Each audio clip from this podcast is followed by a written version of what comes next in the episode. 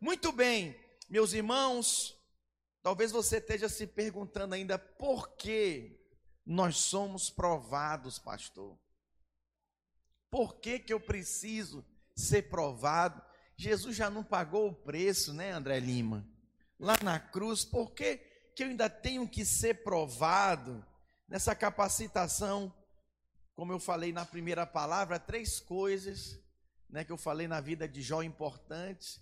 Eu quero falar aqui também três coisas por que, que nós somos provados. Eu vou ser mais objetivo nessa minha palavra, porque eu quero ler com vocês 1 Coríntios, Abre aí na sua Bíblia, capítulo 10, versículo 1. É importante você abrir a sua Bíblia para você marcar. E mesmo que a sua Bíblia seja digital no seu smartphone, abre e marca. Tem meios, ferramentas para você marcar, porque isso depois você pode você pode ruminar, Deus pode voltar a ministrar no seu coração. Amém em cima disso. Eu quero ler aí com vocês nós vamos fazer uma leitura corrida e depois eu quero trabalhar em cima desse texto. Nós vamos ler do capítulo 10, do versículo 1 até o 13. Diz assim: Ora, irmãos, não quero que ignoreis que nossos pais estiveram todos sob a nuvem, e todos passaram pelo mar, tendo sido todos batizados assim na nuvem como no mar com respeito a Moisés. Todos eles comeram de um só manjar espiritual. Uau! E beberam da mesma fonte espiritual, porque bebiam de uma pedra espiritual que os seguia, e a pedra era Cristo. Entretanto, Deus não se agradou de, da maioria deles. Diga, Deus não se agradou da maioria deles. Preste atenção, a razão porque ficaram prostrados no deserto.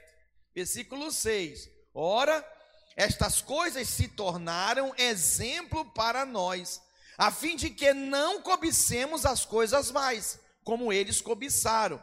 Não vos façais, pois, idólatras, como alguns deles, porquanto está escrito: o povo assentou-se para comer e beber e levantou-se para divertir-se.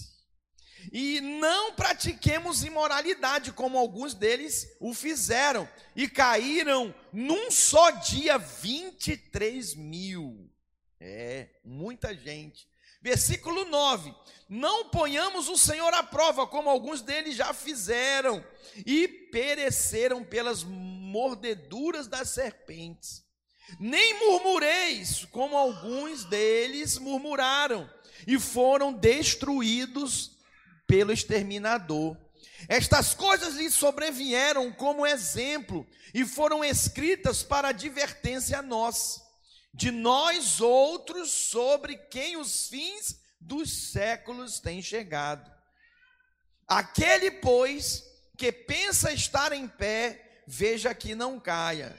Versículo 12 mais um, tá, gente? Sem qualquer confusão. Versículo 12 mais um. Não vos sobreveio tentação que não fosse humana, mas Deus é fiel e não permitirá que sejais tentados além das vossas forças. Pelo contrário, juntamente com a tentação, vos proverá livramento, de sorte que a possais suportar. Repita após mim, de sorte que eu possa suportar. Fala para o seu vizinho, você pode suportar. Fala para outro, você pode suportar. Meus irmãos, é verdade, Deus permite que sejamos provados. Mas deixa eu falar para você, há um limite. E esse limite é o que você pode suportar da tentação, ok? Aí às vezes o irmão fala: Ah, pastor, o diabo me tentou, me perturbou, eu não resisti. Mentira. Isso não é verdade. A tentação, Deus não vai permitir que o diabo te tente e tu não possa suportar. Você pode suportar. Agora olha para mim, é a provação que vem além das nossas forças. 2 Coríntios capítulo 2, a Bíblia fala que Paulo, ele descreve que veio uma, uma tribulação, uma provação que ele passou, que veio além das forças dele, que ele pensou que ele ia morrer. Então vou repetir de novo, atente, repita após mim para fixar na sua mente. Todo mundo diga a tentação, o limite dela é a minha força. Diga, Deus não permite que eu seja tentado além da minha força. Amém? Agora continue repetindo, diga a provação vem além das minhas forças. Repita, diga para que eu experimente a força de Deus em mim. Quem está entendendo o mistério aí que envolve fogo? Aleluia. Creia e receba essa palavra para a sua vida. Então presta atenção, da parte do diabo, qual é o objetivo dele? Ele pretende destruir a tua vida, ele vem para destruir mesmo. O carcará sanguinolento, ele vem para te atacar, ele quer destruir tudo que você tem, quer destruir seu casamento, suas amizades, sua vida financeira. Mas Deus, irmãos, nos prova para que eu e você sejamos amadurecidos, como a pastora Eleni colocou muito bem aqui, para que a gente seja levado à maturidade, para que sejamos maduros. Sim, e um detalhe, frutíferos, diga frutíferos. Esse é o objetivo. Uma árvore, ela dá fruto com a maturidade dela.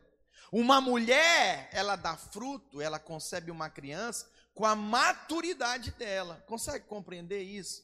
A importância disso? Agora já viu que tem frutas que demoram a dar frutos? É impressionante. Então, para que Pedro pudesse fortalecer os seus irmãos, projeta para mim aí Lucas 22, 31. A Bíblia diz que Deus permitiu que ele fosse peneirado como trigo provado. Lucas capítulo 22, versículo 31. Simão, Simão, eis que Satanás vos reclamou para vos peneirar como trigo. Eu, porém, roguei por ti para que a tua fé não desfaleça. Tu, pois, quando te converteres, fortalece os teus irmãos. Pastor, quando é que eu sei que eu tenho maturidade, que eu tenho sido aprovado nas provações? Quando você começa a ajudar os seus irmãos, deixa lá. Aí, ó. Tu, pois, quando te converteres, fortalece os teus irmãos. Então, ser um líder de célula, meus irmãos, é sinal de maturidade. Eu tenho irmãos na nossa congregação que eu desafio, irmão, vamos liderar. Irmão, vamos fazer a diferença. Ah, pastor.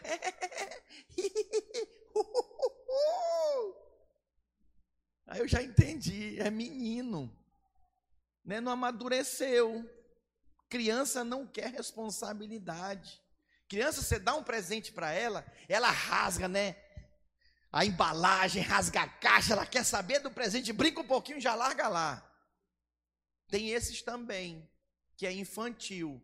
Pega o presente, assume a célula, vai, lidera a célula, começa lá um mês, dois meses, cinco meses. Quando ele vê que o negócio é trabalhoso, dá trabalho, liderar certas figuras, meu Deus do que é largar, quer largar de mão. Não, pastor, olha, toma aí, misericórdia, isso não é para mim pelo amor de Deus, preste atenção, irmãos, o Senhor está nos levando nesses dias à maturidade. E maturidade sem responsabilidade não existe. Uma coisa linka com a outra. O Senhor está te chamando à responsabilidade. Pastor, por que, que nós somos provados? Nós somos provados, irmãos, para nós amadurecermos e frutificarmos. Pode prestar atenção. O crente que não quer saber de servir os seus irmãos e fazer a diferença ganhando ímpios descrentes, eles são eternas crianças, são crentes imaturos, eles não amadureceram, eles não dão fruto. Presta atenção, não é só pegar pela mão, jogar no encontro com Deus, não é só pegar pela mão, jogar na célula, trazer para o culto, não, irmãos. É frutos, a Bíblia diz, que permaneçam. Pastor, então o problema está em mim? Sim, o problema está em ti. A maturidade fala sobre isso. Quando é que eu sei que eu tenho homens maduros andando comigo? É só olhar, são pais de família? Tem filhos? São estáveis no seu trabalho? Marido de uma só mulher? Aí você vai avaliando. São homens maduros.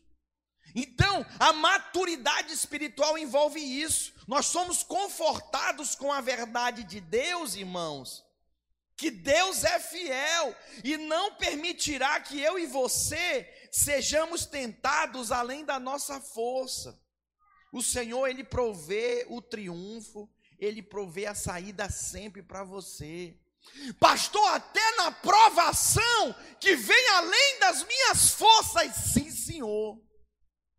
Vocês acham que Davi não chegou nos limites dele, sendo perseguido por Saul? Quem está acompanhando na Record a novela de Saul? Deixa eu ver aqui. Fica acusado, não, eu vejo também, pode levantar a mão.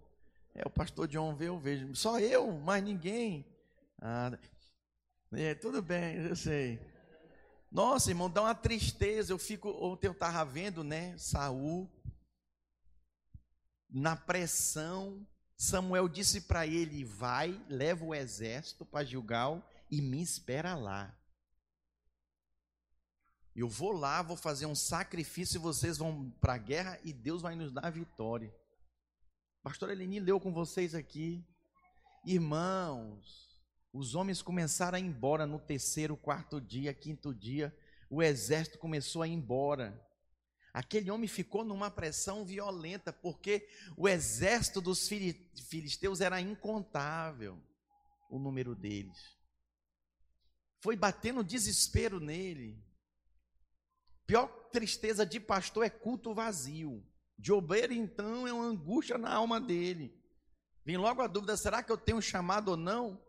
O líder de célula, quando a célula está tá vazia, ele chora, ele geme por dentro, irmãos. E ali aquele rei Saul, profeta não chegava ao sétimo dia, o que foi que ele fez? Ele não fez o que Jó fez. Ele não esperou. Ele não perseverou. Ele fez o sacrifício. O sacrifício só o sacerdote poderia fazer. Só Samuel, ele era rei.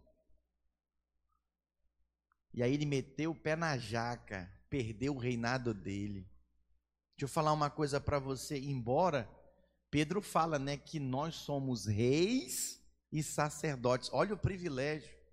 Nós estamos aqui para reinar e somos sacerdotes e ministros do Senhor, mas é como o Senhor quer, não como eu quero, não como você quer. Quem está me entendendo, diga amém. amém. Meus irmãos, as tentações, elas são invisíveis. Põe para mim aí João 17, 15. Quando nós perseveramos, nós somos aprovados e recompensados pelo Senhor. Olha, não peço que os tires do mundo, e sim que os tires do mal. Olha só, Jesus orando, pedindo para Deus essa oração que ele fez pelos seus discípulos, não rogo que os tires do mundo, mas que os livres do mal. Esse é o papel de todo líder, de todo supervisor de célula, de todo pastor, de todo discipulador. Esse é o nosso papel, de que de perseverarmos, meus irmãos, até alcançarmos a recompensa. Tiago 1:12, por favor. Diga, há uma recompensa. Preste atenção, há uma recompensa da parte de Deus. Você recebe quando você insiste na vida do seu discípulo. Quando você insiste na vida daquele que se colocou como seu filho, como seu discípulo espiritual, como seu filho espiritual. A palavra discípulo ela fica muito limitada.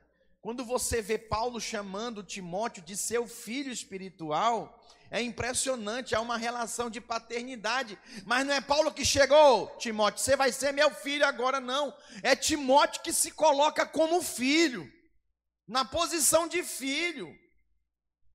Olha que impressionante isso aqui, ó. Bem-aventurado o homem que suporta com perseverança a aprovação, porque depois de ter sido aprovado, receberá a coroa da vida, a qual o Senhor prometeu aos que o amam.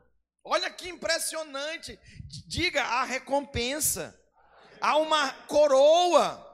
Diga para quem é provado e aprovado. Diga nas tentações do diabo. Diga aí nas provações que vem de Deus. O diabo vem para te destruir, Deus vem para te aprovar. Ele quer que você seja aprovado. Então, sendo assim, irmãos, qual o propósito de Deus em relação às provações que nós enfrentamos como cristãos?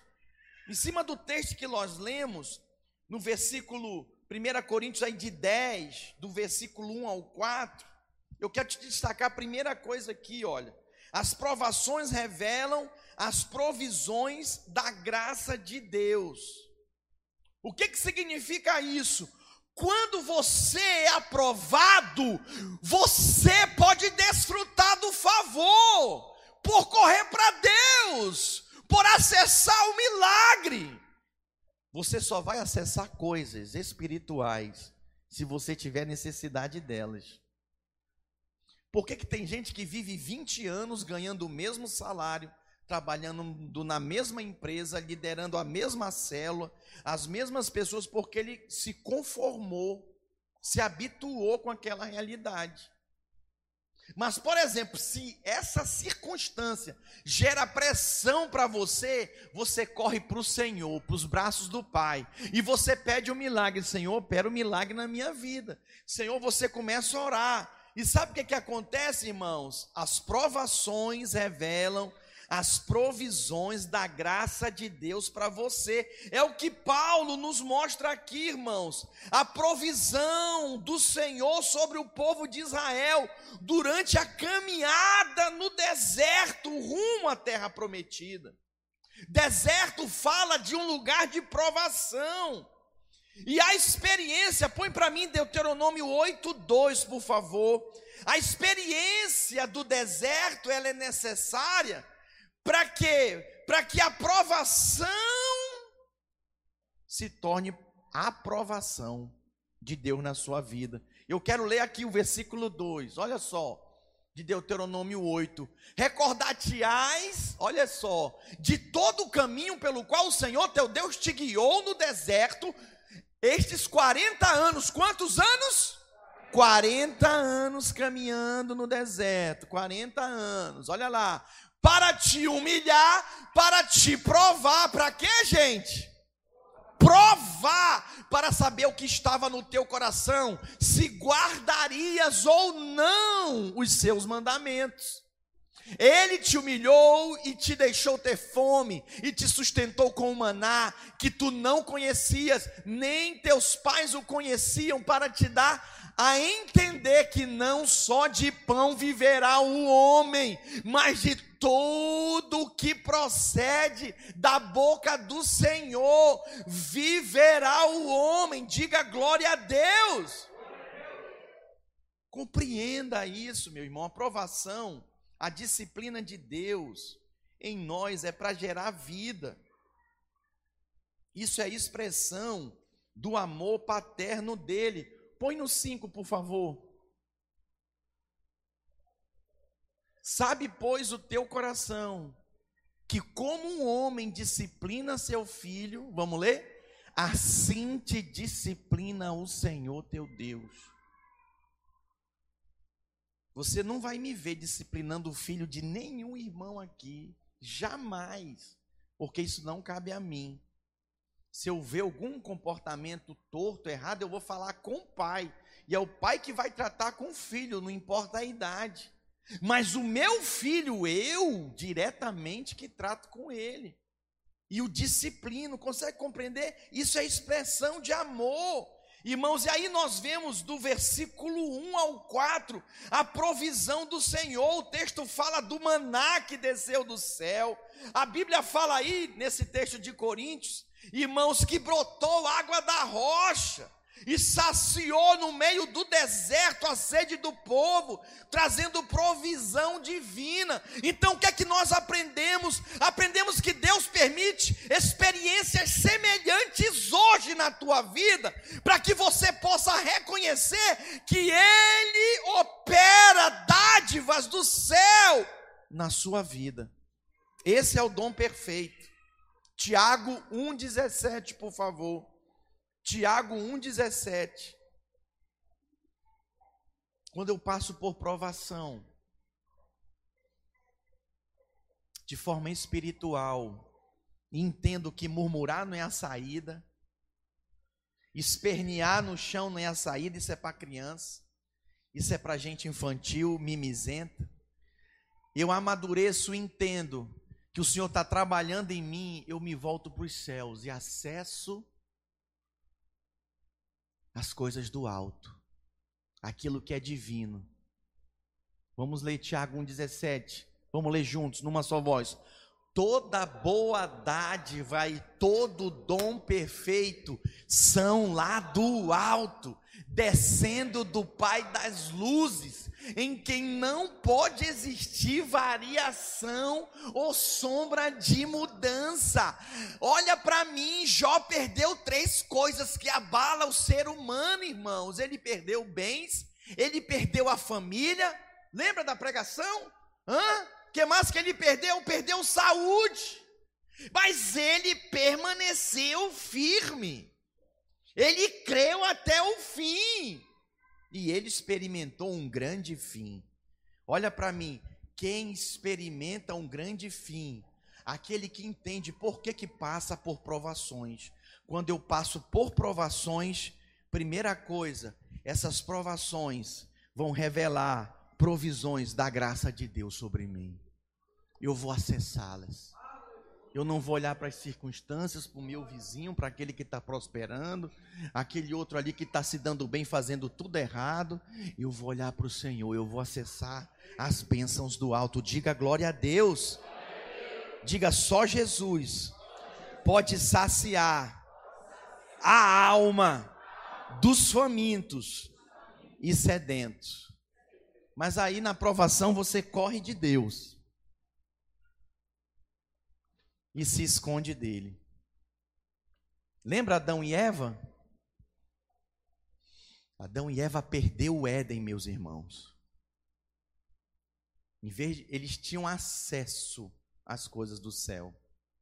Eu quero dizer aqui para você hoje que por mais que seja difícil a provação que você esteja passando, quando você persevera no Senhor, você aprende que a graça ela é suficiente e de que somos fortes mesmo achando que estamos fracos.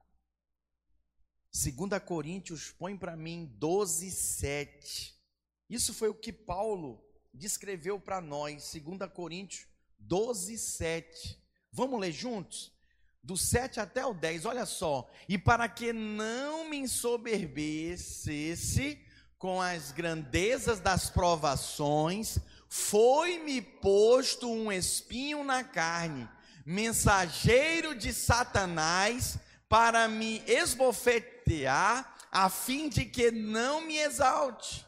Por causa disto, três vezes pedi ao Senhor que o afastasse de mim. Então ele me disse: A minha graça te basta porque o poder se aperfeiçoa na fraqueza. De boa vontade, pois, mas me gloriarei nas fraquezas, para que sobre mim repouse o poder de Cristo.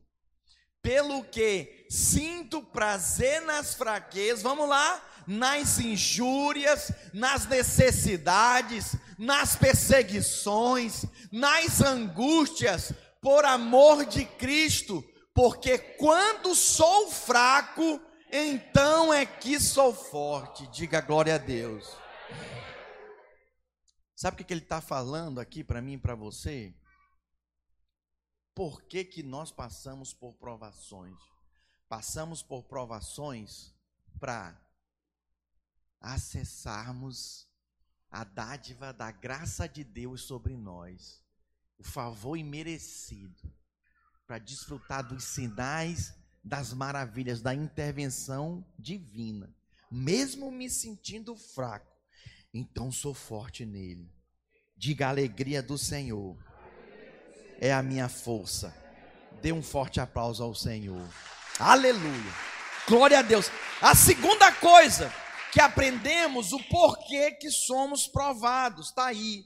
Nós falamos do versículo 1 ao 4, que se refere às provações que revelam as provisões da graça de Deus. Agora, do versículo 5 ao 11, nós temos aí as provações revelam e reprovam a incredulidade. Olha para mim, nós passamos por provações para ser checado se estamos sendo crédulos ou incrédulos. Alô, diga crédulos ou incrédulos. Se somos reprovados na credulidade ou aprovados. Irmãos, isso é muito interessante. Todos nós passamos pelas mesmas provações e recebemos as mesmas bênçãos. Mas Deus, ele não se agradou da maioria dos israelitas. E por isso, sabe o que a Bíblia diz? A maioria deles não chegaram à terra prometida. Ficaram prostrados no deserto. A Bíblia fala que eles passaram 40 anos rodeando no deserto e um estado de prostração. Prostra, eles não estão caminhando como eu, prostrado. Que os anos iam passando, eles iam ficando cansados daquela vida. Tem gente que está se sentindo assim. Claro, pastor, essa aprovação não acaba. Não acaba por causa da tua incredulidade. Por não acessar o favor de Deus. Porque a pressão é para te levar para o Senhor e acessar o milagre, a intervenção divina. O que do alto é liberado para você. Então, as provações é a segunda coisa. Porque que passamos pela provação. Porque as provações revelam e reprovam a incredulidade na nossa vida. É interessante que nesse texto também, que nós lemos aí, de 1 Coríntios 10, agora a partir do versículo 6, adverte que as consequências dessa incredulidade é rebeldia no coração. Que coisa, hein? Rebeldia.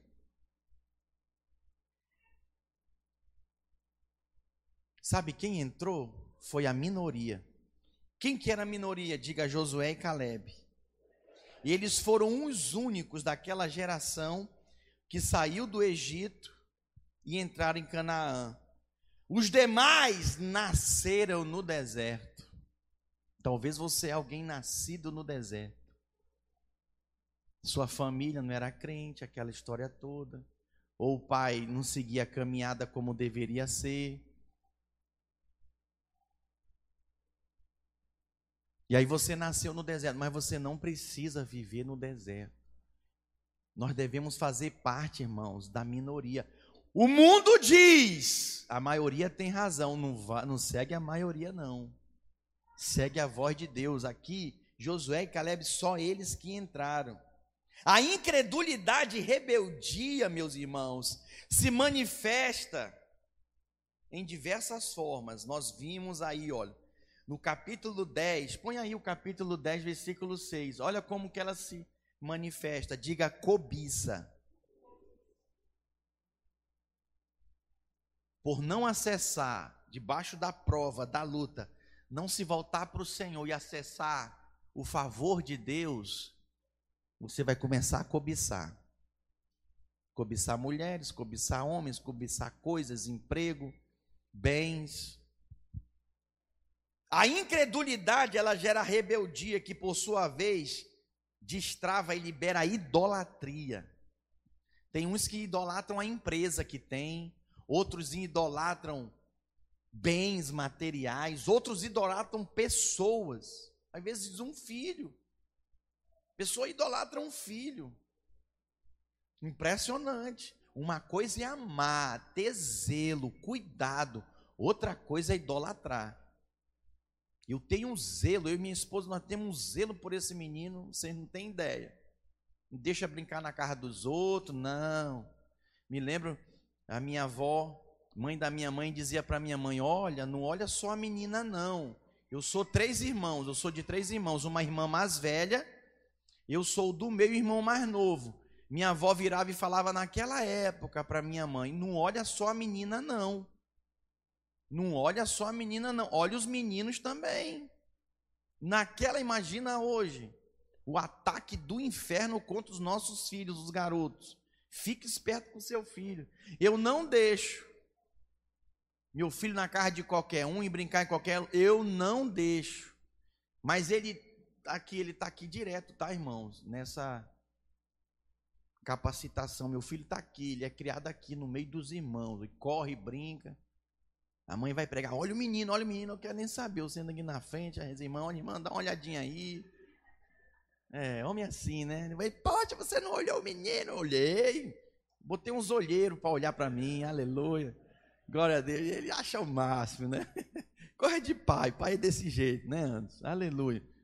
Mas presta atenção, irmãos. Precisamos ter zelo e cuidado. Não podemos permitir que um filho que é uma dádiva de Deus se torne um ídolo. Não, não vou porque vai gripar. Não vou porque vai pegar Covid. Já passou essa desgraça, essa Covid. Nome de Jesus, chega de Covid, nem fala perto de mim mais. Você tem que crer, irmãos. Precisamos crer, precisamos nos posicionar. Então, a incredulidade, que por sua vez gera rebeldia, gera idolatria. O que é, que a idolatria? Colocar outra coisa no lugar de Deus, que fica entre você e Deus. Diga misericórdia. E não para por aí, não. Diz também, olha no versículo 8, imoralidade. Põe no 8 aí. Imoralidade. Aí você vê o crente frio, que não acessa o favor de Deus, vai para pornografia, vai para pedofilia, vai para prostituição, para adultério, vai para masturbação, vai para o pecado da imoralidade. Deita-se com prostituta. Isso é muito sério, meus irmãos. Tudo por quê? Porque a provação tem isso. Tem uns que estão sendo provados, passa por uma luta, corre para casa de programa, corre lá para a vida devassa. Aí depois vem todo arrebentado. Em vez de correr para Deus, Aí depois fica todo ruim, acusado, não flui na presença. Aí se afasta dos irmãos, se afasta da vida da igreja. Está aqui, olha, a incredulidade gera rebeldia, que por sua vez gera imoralidade. Tem mais uma quarta coisa aí, ó. Atitude de provar a Deus. É ficar questionando Deus. Por que Deus que eu estou passando por isso? Por que essa situação que eu estou sofrendo? E a quinta coisa aí no versículo 10, 10, olha. Murmuração, diga murmuração. Nós fizemos um voto no último encontro com Deus de não murmurar até o final do ano. Quem está no voto aí ainda, deixa eu ver, não desistiu. Diga glória a Deus. Quero desafiar você. Às vezes nós queremos tanto a bênção, o favor do Senhor, mas nós simplesmente, irmãos, estamos murmurando do que Deus tem feito. Foi por essas atitudes de rebeldia e de incredulidade que a maioria ficou prostrada no deserto. E olha, esses fatos estão todos registrados aqui, nesse texto que nós acabamos de ler. como advertência para mim, para você. Diga a incredulidade desonra a Deus. Diga aí Deus desonra a incredulidade. É você quem escolhe. Quem que você vai honrar? O Senhor diz: Eu honro os que me honram. Pastor Luiz sempre tem uma frase. Aprendi cedo com ele: vá aonde você é celebrado, não aonde você é tolerado. O Senhor é celebrado no nosso meio, nas nossas células, na nossa, no nosso discipulado, na nossa reunião de supervisores, de líderes. O Senhor é celebrado na sua família. Nós estamos, irmãos, realizando aqui uma capacitação com o tema provados e aprovados. Para quê? Para um ministério. O que, que você tem feito com o dom que o Senhor tem colocado nas tuas mãos?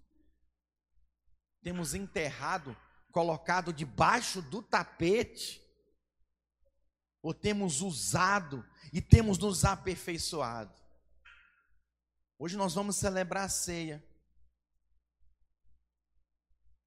E na ceia nós temos um grande testemunho do nosso Senhor Jesus Cristo, que é um modelo, que é um referencial para nós. Jesus foi provado, gente?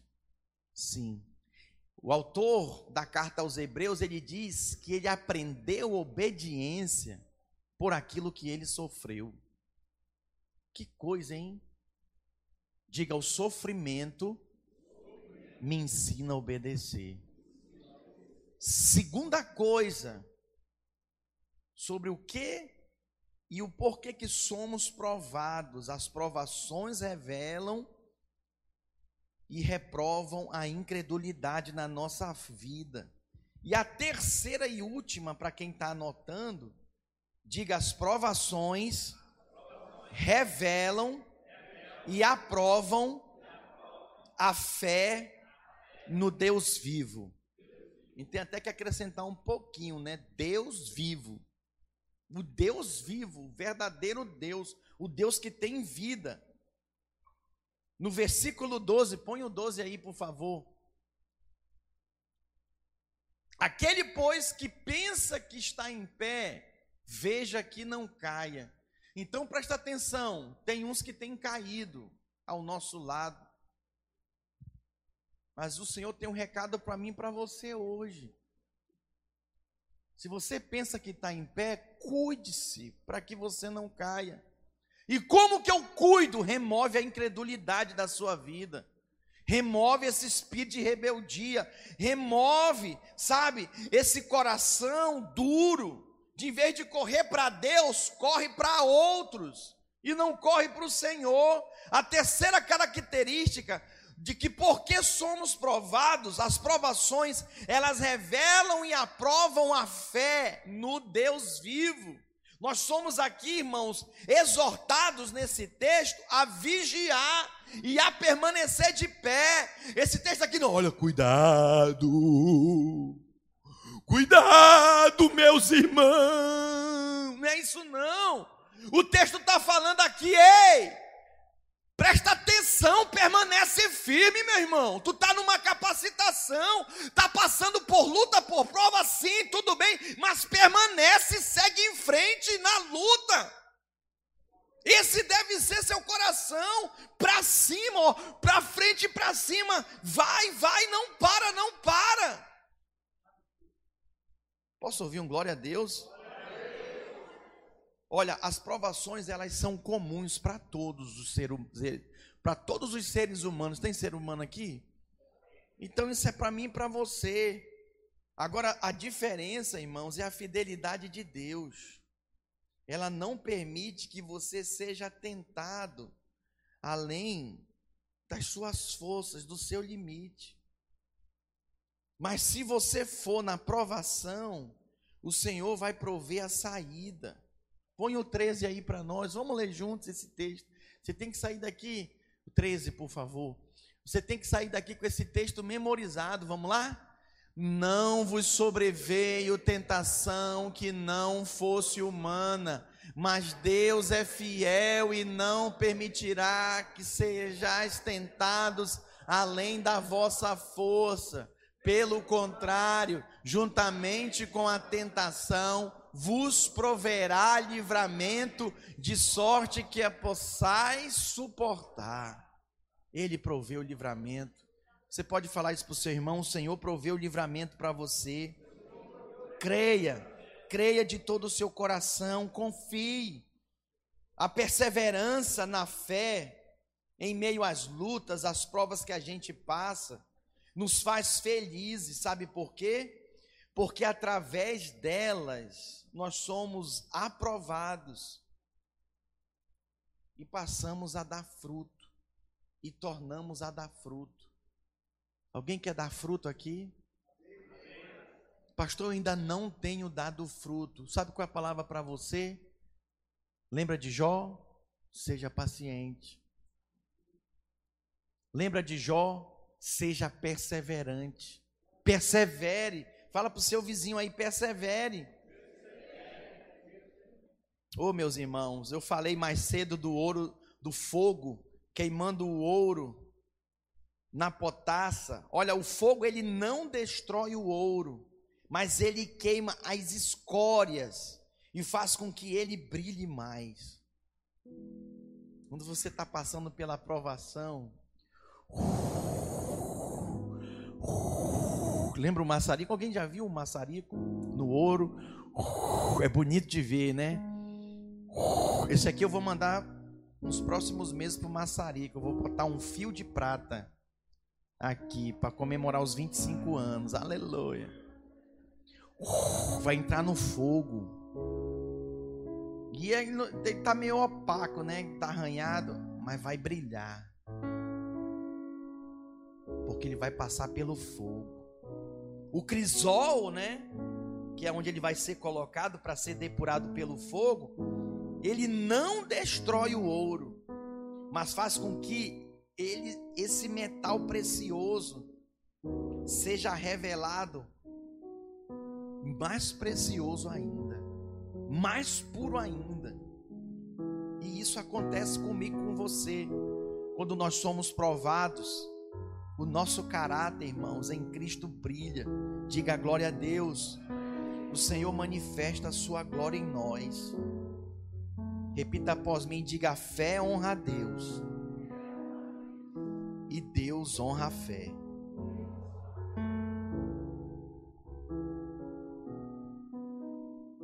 Acredite, confie. Sabe o que nos surpreende na vida de Jó? é que ele creu até depois do fim que ele estava vivendo. Que Deus tinha poder para mudar a sorte dele. E sabe quando Deus mudou a sorte dele? Quando ele esqueceu da condição dele, estendeu a mão para ajudar o próximo. Olha, os amigos de Jó estavam fritos, tá? Deus ia fulminar eles no fogo. Aí falou para ele: vai lá e pede para Jó orar, porque se Jó não orar, vocês estão fritos. Quando Jó esqueceu dele, das coisas dele, das feridas dele, das famílias, da família que ele perdeu, dos bens materiais que ele perdeu, quando ele se voltou e se preocupou pelos seus amigos e orou pelos seus amigos, Deus mudou a sorte dele. virou a chave aí, ó, do cativeiro na vida dele. Jesus, né? No Getsemane, Pai, passa de mim esse cálice. Orou três vezes. Contudo, não seja como eu quero, e sim como tu queres.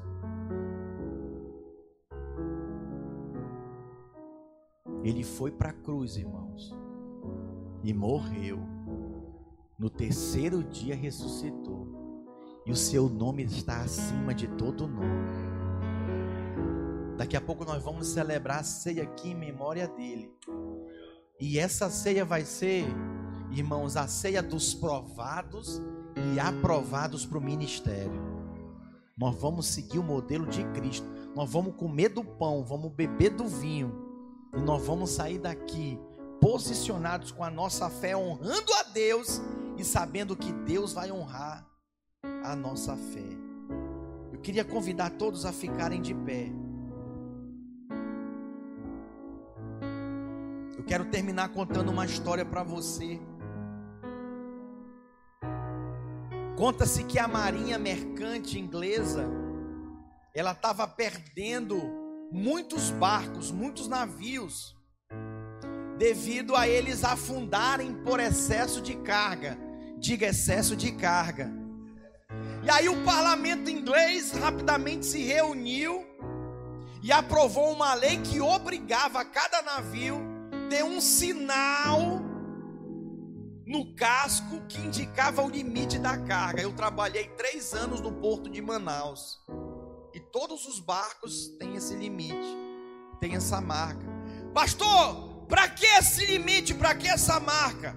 Se a marca ficava aquém do limite, dava prejuízo por trabalho com capacidade ociosa. Se ia além do limite, também dava prejuízo, porque levava os navios a naufrágio. Então, aquela marca, aquele nível, aquele limite, dava para eles clareza do seu trabalho. Pastor, o que que isso tem a ver conosco? Olha, quando nós somos provados no limite de Deus, nos tornamos maduros frutíferos e felizes. Se você fica no seu limite, você fica um crente imaturo, carnal, egoísta, orgulhoso, com a sua vida centrada em você. Mas se você crê que Deus quer te levar além e que Ele é quem sabe das coisas, ah, meu irmão, não importa a provação, a luta financeira, a luta na célula ministerial, os desafios que você passa como pai de família, como mãe de família, como filho, como filha, você se volta para Ele, Senhor. Eu tenho em Ti a provisão, em Ti eu espero, Senhor, em Ti eu confio. Eu vim te convidar hoje a sair do teu limite eu quero terminar fazendo esse apelo. Você já entendeu tudo, falamos aqui o que é provação.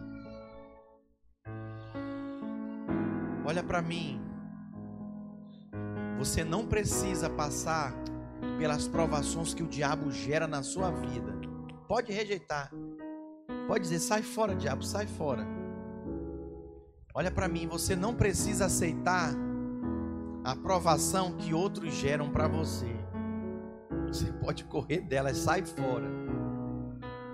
Mas as provações que vêm de Deus, Senhor, me mostra o que eu não vi ainda. Alarga a minha visão. Alô, tem alguém aí? Pastor, mas quando os outros geram luta para mim e não tem jeito de eu assumir, é. Por isso, cuidado quem você vai casar. E se você casou, já era, meu filho. Aguenta essa mulher, aguenta esse homem. Ora muito para Deus, para Deus mover na vida dele. Pastor, mas é meu filho. Aí você tem que amar até o fim. Olha para mim, Jesus amou até o fim. Essa célula você tem que amar até o fim esses filhos espirituais, esses discípulos que o Senhor te deu, que são deles, você tem que amar até o fim. Pastor, não consigo, não dou conta, vou mandar embora. Já pensou se Jesus nos mandasse embora? Nós vamos celebrar a ceia hoje. Olha para mim, é religião, é incredulidade pegar a ceia, tomar o cálice e comer o pão. É é religião, é religiosidade. Voltar para as nossas células, para as nossas igrejas, para as nossas cidades e ignorar as pessoas, desprezar e desistir delas. Quem é maduro tem responsabilidade. Chega com o seu pastor e diz: Pastor, estou com o senhor até o fim. Não é apenas uma excursão para a vitória, né? Ei, vamos, gente, aleluia! Vai ser legal mais do que uma excursão, a gente se diverte também. A gente brinca, a gente celebra, canta, Mas ei, peraí, o propósito é maior. É Ele. É a mesa, é o corpo. Ele deu sangue, eu vou dar também.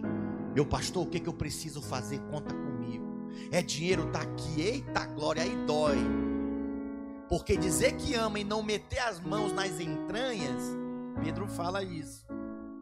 É meter a mão no bolso. Você tem para contribuir, né? E você não dá, ah, miserável. Eu quero terminar hoje. Quero fazer um apelo. Nós vamos cantar essa música agora. Deus proverá. Eu quero que venha só aqui na frente aqueles que querem transcender os seus limites na provação. Eu quero os limites do Senhor, porque eu sei que Ele quer me levar além. Pode vir, nós vamos terminar orando por você, porque 2022 é o ano da aceleração ministerial. Aleluia. Pode vir, quero orar pela sua vida.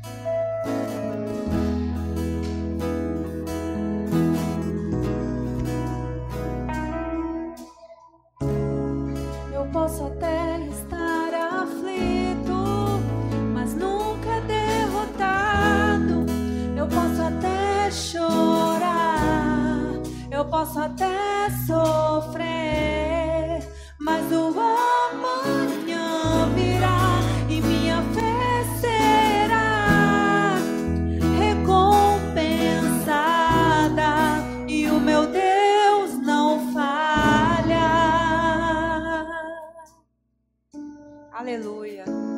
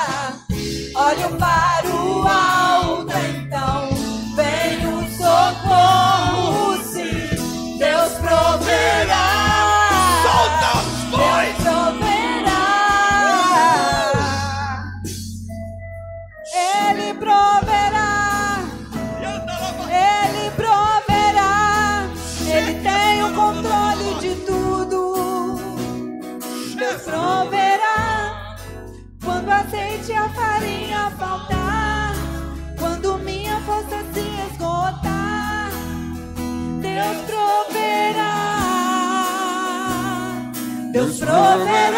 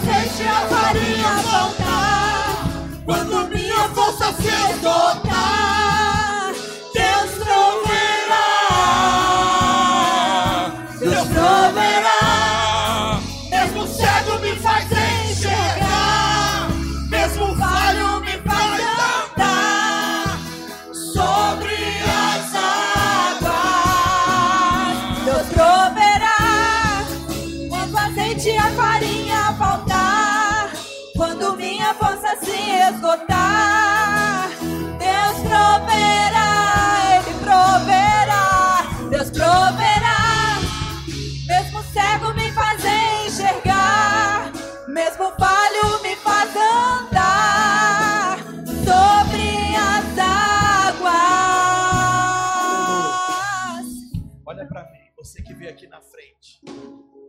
Eu vou orar por você. Mas não vou orar por comida. Não vou orar por comida. Você vale mais que o passarinho. Não vou orar por roupa, por aluguel, prestação de carro, de casa. Não vou orar por isso. Não vou orar, isso você já tem. Pastor, eu estou sofrendo. Porque você ainda é criança, então espiritualmente. Mas receba essa palavra. Há provisão para você. Não vou orar por isso. Sabe pelo que, que eu vou orar por você? Para quando você não tá em, não estiver enxergando, você enxergar como ele enxerga. Olha para mim, para quando você se sentir falho, você andar sobre as águas crer na provisão dele espiritual para sua vida. Quando você se sentir fraco, então você receba a força do alto. É por isso que eu vou orar. Eu queria pedir que os pastores, obreiros, impusessem as mãos, supervisores de células, impõe as mãos agora. Ora, ministra, ministra que os meus irmãos, que os nossos irmãos enxerguem, em nome de Jesus, que eles andem sobre as águas, impõe as mãos, as pastoras, esposas de pastores, impõe as mãos, em nome de Jesus, aleluia. Oh, Ele está aqui. Não vivo pela Chega, vista, não. Eu vivo pela fé. Sim, Senhor. Então, Deus Nós declaramos. Olhos abertos para ver. Força. Que vem do alto. o socorro, sim. Deus proverá. Receba, meu irmão. Deus proverá. Receba, minha irmã.